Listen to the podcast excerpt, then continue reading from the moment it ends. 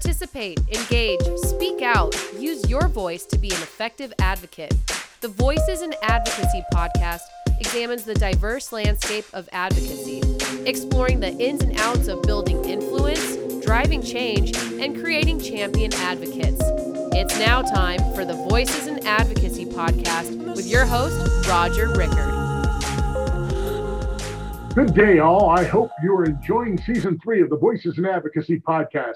I'm Roger Rickard, president and founder of Voices in Advocacy, where we work with organizations to inspire, educate, engage, and activate your supporters by turning them into effective, influential advocates. And this is the podcast dedicated to the art of advocacy. This podcast is for the people that work and engage in advocacy efforts for their organizations, be they corporations, associations, trade organizations, and nonprofit cause groups. Now, let's get started. On today's show, we speak with Megan Cruz, the Director of Grassroots Advocacy at the National Retail Federation. In this role, Megan is responsible for developing and implementing effective grassroots campaign strategies and tactics in accordance with state and federal action plans. She has more than a decade, I can't believe that, has more than a decade of Capitol Hill grassroots and trade association experience. Prior to her tenure at the National Retail Federation, Megan worked at the National Propane Gas Association. Now, she also served as a scheduler for an Ohio congressman, and we're gonna we're gonna get into that a little bit later on. But, ladies and gentlemen, it is my pleasure to welcome Megan to today's show. How are you, Megan? Great. Thanks for having me, Roger. I really appreciate it. And I'm so jealous of your amazing radio voice. well, that started a long time ago in college. And so, uh, uh, yes, but thank you. Thank you very much for the compliment. Now, we're going to turn the tide because I want to share that we have an award winner on today's show. Oh, yes. Yes. a couple of weeks ago, Megan accepted the 2021 Reed Award given by Campaigns and Elections for the Grassroots Trade Association of the Year for her work at the National Retail Federation, better known as NRF. Congratulations, Megan. Yes, thank you, Roger. It was um, definitely a team effort on behalf of the entire NRF team. Um, obviously, it was it was in recognition of our work in 2020 to help keep retail open and um, able to serve customers and communities across the country during the pandemic. So um, yeah, it was, it was, a tremendous honor to be recognized for our work from from last year. Well, that was a that was a heavy lift keeping retail open last yeah, year. Yeah, indeed. so so I can uh, I can fully respect that, and again, congratulations for that. So my wife has a habit of calling me a poli sci geek uh, for my love of political science and pretty much all things political. Uh, what made you select political science as your major at the University of Dayton? Yeah, that's a good question. Um, I had when I was in high school, I um, I had you know we we're talking about what career path I was going to choose. I had always thought I was going to become a teacher just because that seemed to be the um, one of the main careers I had been exposed to. Um, and then when I was in high school and got accepted into college, I was thinking about the route I wanted to take. And I quickly realized that I didn't want to be teaching the same thing year after year as a teacher in my elementary school, my hometown community. And I was looking at the classes in high school that I enjoyed the most. And my um, AP government um, class was my favorite. And I um, graduated from high school in 2005 and my senior year of high school was the 2004 election. And being um, from ohio all of the major candidates come in and out of ohio. You're just inundated with information about political campaigns. And i just got hit by the bug and and i would go to as many rallies as i could. And i volunteered with local campaigns um, in high school. And i just really thought it was a career path for me. So that's how i got started um, in, in poli sci. You know, uh, pe- people can't see me smiling because as you were talking about the AP class, I immediately reverted back to when I started at uh, at Penn State uh, in uh, uh, university, and uh, when I was in my first political science class. a guy by the professor by the name of Lou Leopold, and he and I were on diametrically opposite political spectrum. Uh, but he had taught me uh, what I think is the greatest lesson that we probably need to get back to is that we can agree to disagree without being disagreeable. 100%. Yep. And you know, yes. so it's, it, it is funny. It's funny how you revert back to those things uh, like you did talking about your AP class and then getting involved and getting engaged and, and participating. So congratulations for doing that. Um, I think it's really important that we uh, we participate right. in our process. Yeah, absolutely. You know? Yeah, I mean, I've knocked on more doors than I and called more random people on the phone in those early days than I can count. So um, I definitely cut my teeth in the campaign world. but that's really smart because that's where you really uh, where the rubber meets the road, if you will, uh, uh, about the importance of being in front of people and creating that influence and engagement and so on and so forth. And speaking of influence, so a generic question here is political influence important? Oh, definitely. Um, I think um, it provides a tool for for everyone to make their their voice heard. I mean, um, I think the the um, idea of political influence has gotten a um, negative connotation over the years, but it really is the the foundation of our democracy. Um, people, our democracy is founded on people weighing in with their government, and so um, it's important that that that is preserved in in a, of course, ethical and um, uh, regulated manner to keep everyone honest and, and doing what they're supposed to do. But yes, I think it's, it's very important to to have the tools in place to um, allow citizens to make their voice heard. So we have the alphabet soup of generations, you know, X, Y, Z, and and and all that. Do you think that that young people today are more engaged or less engaged than they have been in the past? Um, I would say more engaged. Um, I, I think that social media has a lot to do with that. Whether or not that that turn translates necessarily into voters at the polls, that's not a question that I'm necessarily equipped to answer. But I think right. that it's. I see. Um, I, I, identify as a millennial, but a, a, I always call myself a geriatric millennial. I'm I'm not on TikTok or anything like that. Um, but I think it's. I see so many of my um, millennial generation engaging and share weighing in um, on the issues that are important to them um, you know via social media. And there's so many tools out there now that make it easy for for folks to weigh in. I mean at the national retail federation we have um, tools that to provide our members so they can easily contact congress on all the issues impacting our industry. Um, from their from their cell phones we make try to make it as easy as possible. Um, and i think it's it's been really um, important for um, to make it easy on folks to, to make their voice heard. So social media and these these great tools have really increased engagement, I think. You know, I, I, I like to ask that question because I have found in my experience of running around the country speaking and helping organizations grow their communities of advocates that it is that younger group. And I would, you know, I don't run into 18 year olds that often. I have with different things, but primarily those just out of college to maybe 30 years old that are that are sitting in that bracket there that really want to be engaged. And they want to be engaged because they want to make an actual difference. Yeah, absolutely. Uh, and not just say and play the lip service that, you know, I sometimes think as we get older and jaded, we we kind of pay that lip service. What do you think? Um, you know, I always try to um, to remain optimistic that the process works. Um, so I'm, I'm still in an optimistic place that um, if if we you know do the right thing for the the right reasons, that are um, won't you'll be able to affect change. So good. I'm glad to hear that. Uh, yes. Uh, and and by the way, I wouldn't do what I did if I if I'm not optimistic, but I but I do see uh, sometimes some others. So you you represent the National Retail uh, Federation very well. Tell us what what is the mission of the federation?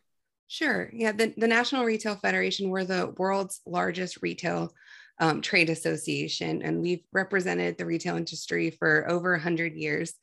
And we like to say that we passionately stand up for the people, policies, um, and ideas that help retail thrive. So we, um, we're a trade association. We have um, around 100 employees, and we're based in Washington D.C. And so we have, um, of course, our advocacy, um, government relations component is um, one of our, our key pillars. We have communications department, marketing. Um, conferences and, and a, a, huge um, a huge staff that are passionate about serving retailers and and um, and their workers.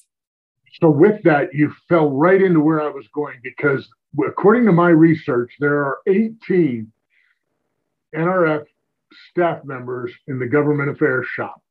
Now yeah. that's that's larger than most trade associations and their uh, GA uh, shops. Yeah, that uh, sounds about right. yeah. So, specifically, your role is director grassroots. So, tell us about your role specifically. Sure. So, um, the retail industry, we're the largest private sector employer in the US. So, pretty much every single issue under the sun impacts retail in some way. So, the way our um, our department is organized, we have um, a senior vice president of government relations, David French. Um, we have a um, our general counsel, um, Stephanie Martz, who is um, also a policy expert, and, and those two are the um, the leaders of our, our GR um, apparatus. And then under that, we have subject matter experts that lobby on behalf of the different issues impacting retail. Right. And then where I come into play is I work very closely with our lobbying team on whatever emerging issues are um, you know becoming becoming in prominence at the moment to come up with grassroots strategies um, and in member engagement strategies to get our our members to um, to activate so um, that's that's kind of my day to day is just I talk constantly with our lobbyists. They let me know um, what to expect, what's coming out of the hill. Um, I get get a pulse on um, what what are the strategies that we could use to most effectively push for whatever legislation or regulatory activity that we're trying to accomplish. Um, and I develop relationships with our member companies and also um, small businesses across the country to help be um, grassroots activists and also grass tops activists um, as well for us. So the key for you though is translating all that knowledge into the activation.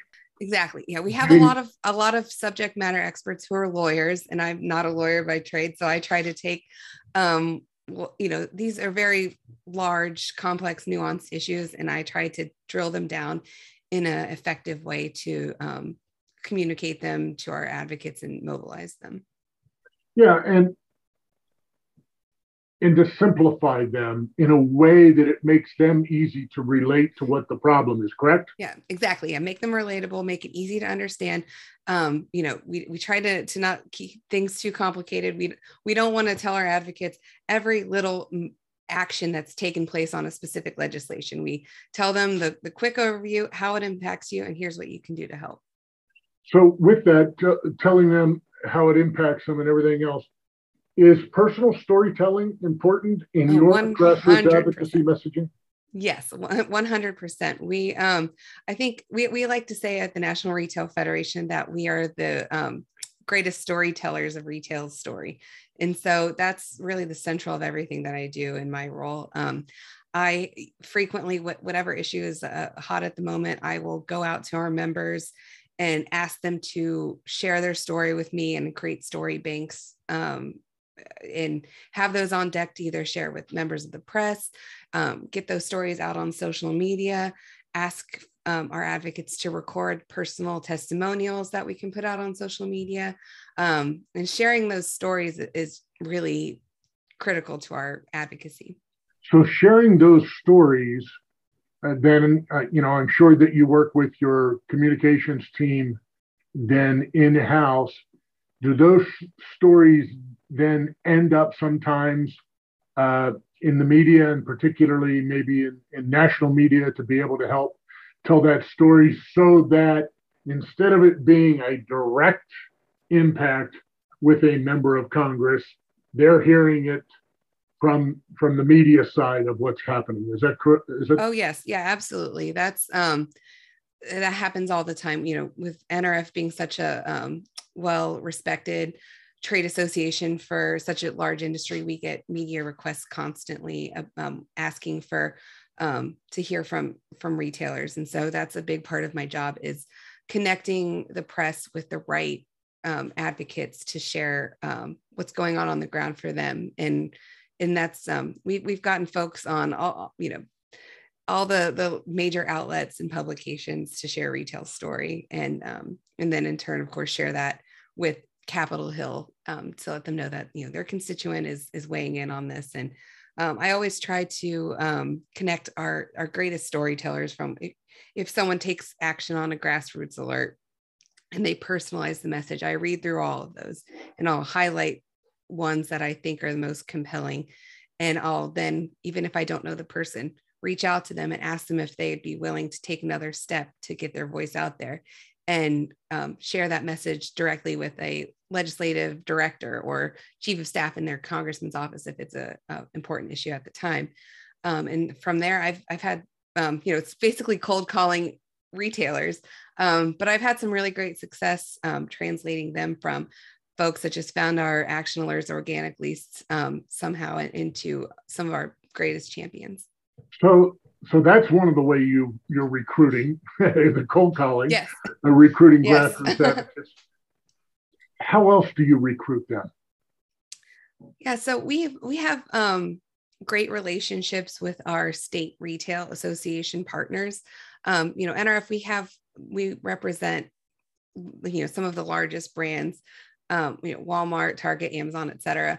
Um, but you know, we we find that small businesses are such great voices on behalf of our industry as well. And so, um, but our small businesses tend to become members of their local state trade um, retail association. So I have great relationships with the leaders of of the retail associations at the state level, and we'll often work closely with them to help identify new um, new advocates for issues that we're working on.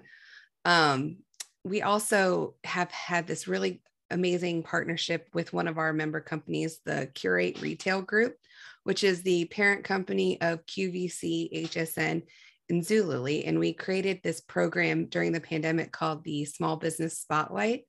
And it was an opportunity to share the stories of small businesses who were impacted by the pandemic. Um, and so from there, we've recruited small businesses and they get an amazing opportunity if they're selected. They get to share their story live on QVC and HSN. They get mentoring from exec or from experts at QVC um, and HSN.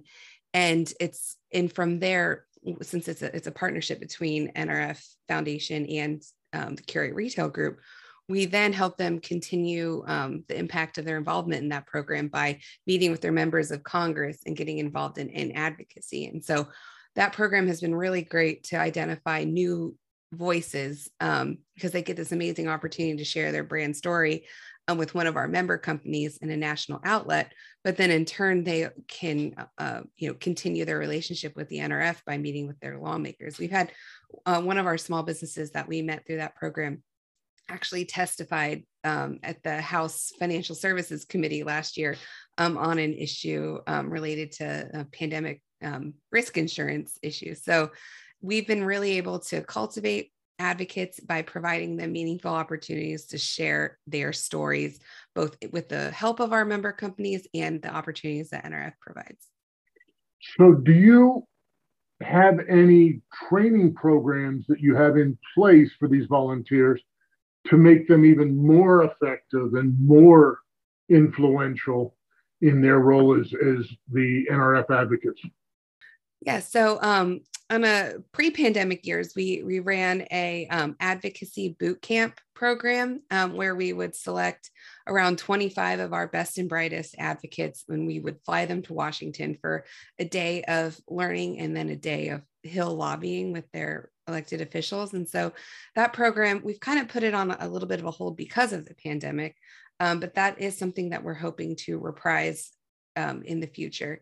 And then we also have a program called the Retail Advocate Summit, which is our large um, um, fly in event that we have every two years on election years. And that is a great opportunity to get our advocates all together in a room to um, to kind of get prime the pump on how, how to speak to Congress. Um, but I, uh, you know, I work very closely with our advocates if they are going to be having a one-on-one meeting with a member of Congress or a staff person on how to talk to Congress. Um, and uh, it's definitely important to make sure that they are well prepared. Oh, absolutely. So you were a scheduler for a member of Congress, and yes. so you teaching people how to go through that process. Uh, I, I would like to learn from your experiences. Uh, and of course, you know, I've had experiences for years and years, but what do you think the best practices are for getting meetings with, you know, either the member, and, and I don't want to downplay other staff at all because they're probably even more important in many ways. Uh, but what are some of those best practices? Sure. I think um, having a clear and concise scheduling request when you send it in. I I when I was a scheduler, you know, you're getting inundated with requests. Having a I think a request that has more bullet points covering the key things that you're you're hoping to accomplish with the meeting you know a brief description of who who the organization is if um you know if just a quick one line of about the association and then a list of who are the expected participants and also indicate if there are constituents in the meeting and then also including um, quick bullets of what you'd like to talk about and include links to any relevant legislation, just making it super quick and easy. And oh, finally, and also including the windows um, that you're available to meet and also um, indicating flexibility. So um, I think it's, it's important to be transparent um, with schedulers that, you know, everybody wants to meet with the boss. But the yeah, the boss has very limited time. So making sure that your request, if you don't have constituents in the meeting, say that up front because it can be it can be frustrating when people try to fly in under the radar and say that they have they have constituents in the meeting and then they show up and it's it's just folks from the DC office. Um, we we we don't do that to to folks when I make scheduling requests. We very transparent about who's going to be in the meeting and what the purpose is. Yeah. And sometimes there are different connections. They may not necessarily be a constituent, but there is a direct tie as to exactly. why they should be there. And it's in the best interest of the member of Congress and, the staff to have them, uh, you know, at, at, that particular time. Yeah, but you, exactly. But you, but you great, you gave some absolutely great points. And I think one of the things that gets overlooked an awful lot, and tell me if I'm not mistaken here, is signifying exactly the issue you want because sometimes you end up with getting a person in the room that person has no clue about the issue. Right.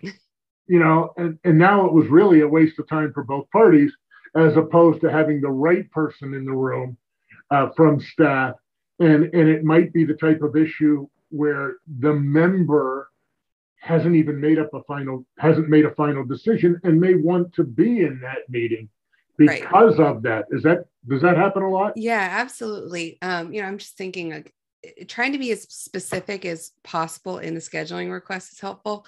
Like if you just say, um, I'm with X organization and I want to talk about tax, that you can put the right legislative staffer, but it could be we we need to know exactly um, you know there's so many nuances to, to tax. What what do you mean by that? Is it corporate tax? Is it um, you know different levels of the, the tax code? So it, it, helps to be as specific as possible just right. to get the right quality of meeting.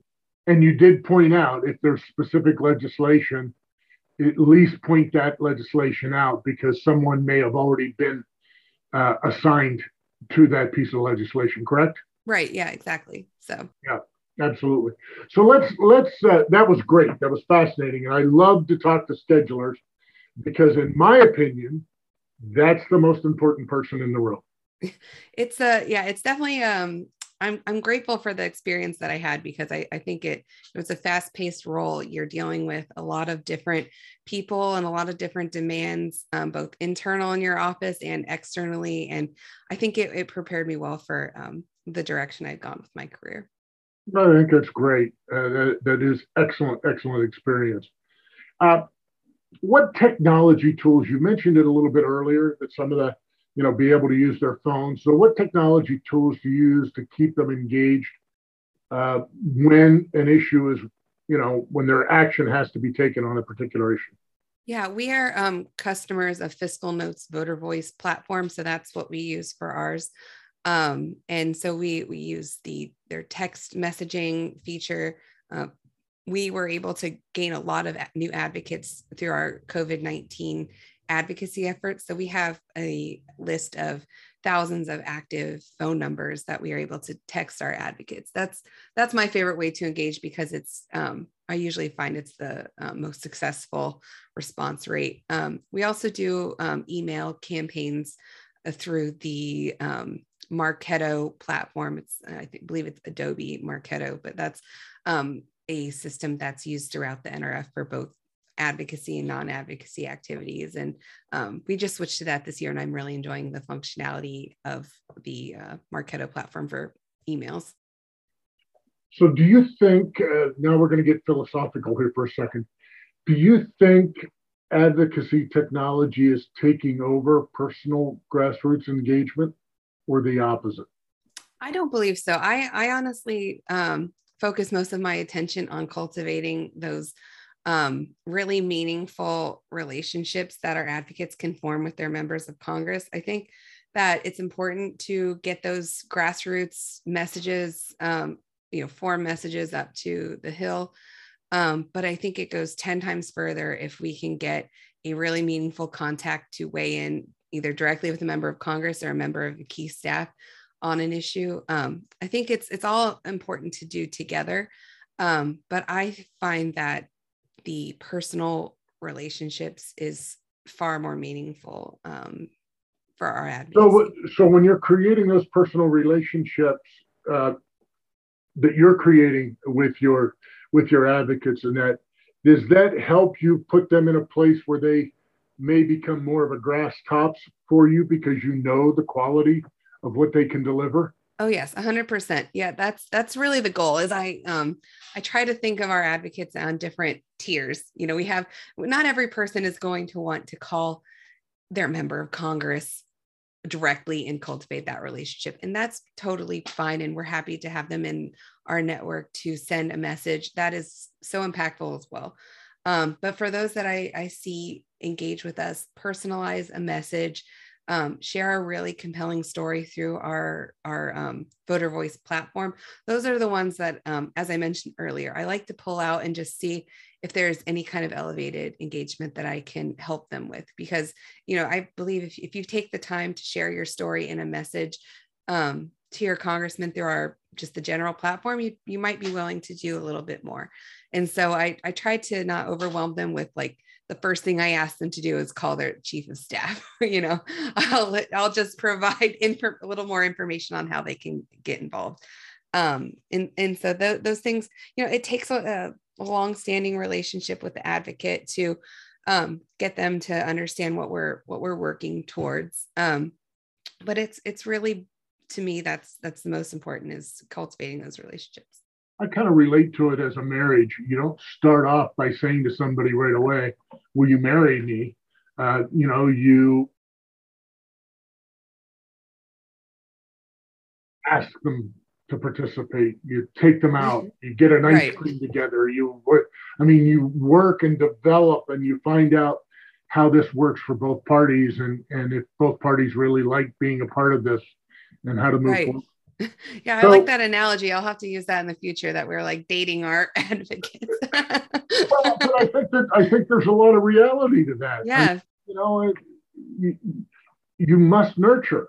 Yes, and, exactly. And they in turn must nurture the relationship that they're going to have with elected officials and their staff mm-hmm. because you know they don't uh, you know they don't want to be kissed on the first date either. Uh, right. You know, they they they want a long standing relationship. And it's it's always gratifying when you hear from organizations that say when they call into the scheduler or or, or email the scheduler for the appointment, the scheduler knows who they are. They've been there before. They've done that. They're good at what they do. They show up when they're going to show up. They leave when they're supposed to leave. You know, I mean, all, all, all those type of things. So with that and all the changes that have taken place in the last year and a half, both pandemic as well as the action that has taken place on Capitol Hill, uh, what do you think legislative fly-ins will look like in the future? Yeah, I think it's going to be a very long time before we get back to groups, massive groups flying in um, from all across the country, taking to the hill um, in in mass groups. I think um, it's we've at the National Retail Federation have definitely been rethinking how we advocate, and we've pivoted to a, a virtual platform for our um, uh, fly-in events. We um, we actually pivoted our largest fly-in event, the Retail Advocate Summit that I mentioned earlier, into a program that we now call the Retail Advocates Town Hall Series. And what we try to do, um, uh, at least quarterly, we, we'd have these town halls and we like to get together um, groups of lawmakers with something in common. So, um, so far this year, we've done one with members of the Small Business Committee in May during Small Business Month. In June, we did a um, virtual town hall with members of the Congressional Black Caucus. Um, and just last week, we did one um, during Hispanic Heritage Month with members of the Congressional Hispanic Caucus. And coming up on October 20th, which I'm very excited about, we're doing one that we're calling from retail to representative. And we're sitting down with members of Congress who have a background in the retail industry to share how they pivoted their retail background into um, public service. So those have been really impactful because the members of Congress love coming on to connect with their, um, you know, with our industry. I've also found um, good success in on the Zoom platform. We set up virtual constituent breakout rooms. So they'll come address our large group um, on the town hall. And then if they have constituents on the line, they'll just stay on for an extra five or 10 minutes and we'll move them over into a constituent breakout room and they can talk to their constituents virtually. Um, so I think the virtual, um, the virtual fly-ins are here to stay for for a while maybe forever. Um, but I, I, find great value in them because we can also put them together very quickly and without significant cost burdens um, to the organization. Because um, you know everyone who plans fly-ins know they're, they're not cheap and they require an extensive amount of work. Um, and so to be able to connect virtually with congress quickly has been um, really great i believe for advocacy in general and it, and it allows you to pivot and react quickly uh, when when things are happening rather than just that once a year or or, or right. however however right. that happens. And I think, by the way, I want to make a comment. I think it's brilliant how you've segmented different areas when you're doing your town hall meetings, uh, because again, to your point, even when you're dealing with it as a scheduler, the more specific you can be, the the more you have a tendency to get uh, a better response and better reaction from that. Uh, time is flying. Yes, it I really wanna, is. I want to ask you two quick questions. What's the biggest challenge in your job? I think the biggest challenge is um, is keeping people, our advocates, engaged um, without creating burnout. Um, I think it's everyone in this this industry. I think knows what I'm talking about. Is it's especially with COVID nineteen and the the um, amount of issues that are impacting um, our industry, we are constantly looking for advocates to speak up and make their voice heard. But you you have to be strategic with who you ask and how you ask and how often you ask. And and it's um, you're just constantly trying to find the the right voice for the right issue um, and uh, and making keeping those relationships um, in a good place where you're not burning out your advocates by asking for too much too often. But it's hard on our end because um, like i said there every issue under the sun falls under retail. So it's like I get requests all the time. Do you have anybody in this district? Do you have anyone in this district? Um, and it's just it can be difficult to yeah. to keep those relationships uh, and you know just cultivate the right people. So well, and I but but I think by you know you started off by saying about cold calling and and but you developing the actual relationship really helps prob- probably uh, take you over that hump a little bit easier than it was some other people that never cultivate Right. relationships and don't even really know who their advocates are. Uh, yeah. Yeah, exactly. And we, we've been setting up webinars on some key issues um, that I, I've worked with our lobbying staff. I'm like, if, if this, especially in the beginning of the year, like, what's going to be our top priorities? And we've set up educational webinars throughout the year to prime the pump on, you know, with our members that this is the expected timeline on an issue.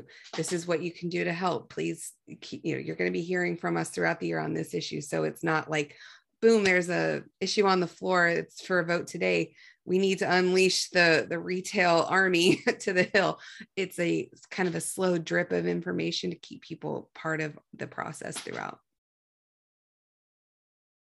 Final real question. Okay.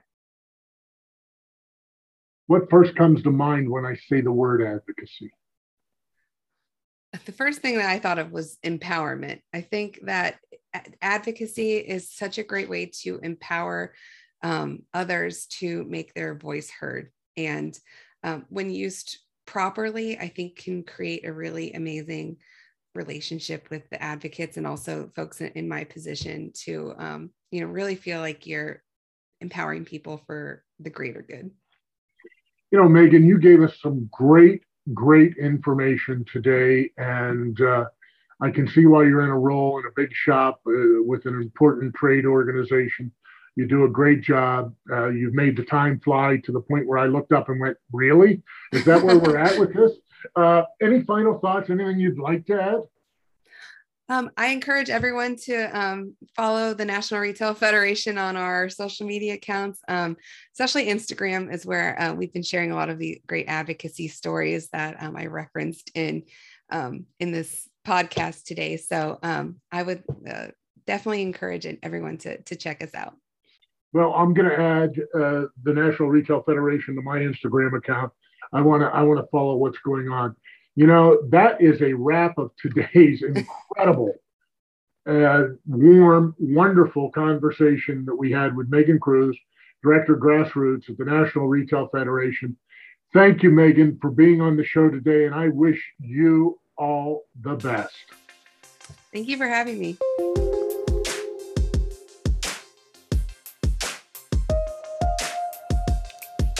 Let's face it, today's advocacy arena is just plain noisy. Organizations are stretched. You need every advantage to make sure your issue gets the attention it deserves and your voice heard. The RAP Index is the best way to do just that by finding your stakeholders' relationships and engagement power. Get past the noise, know who your people know. Go to rapindex.com. That's rapindex.com and tell them Roger sent you for a special offer.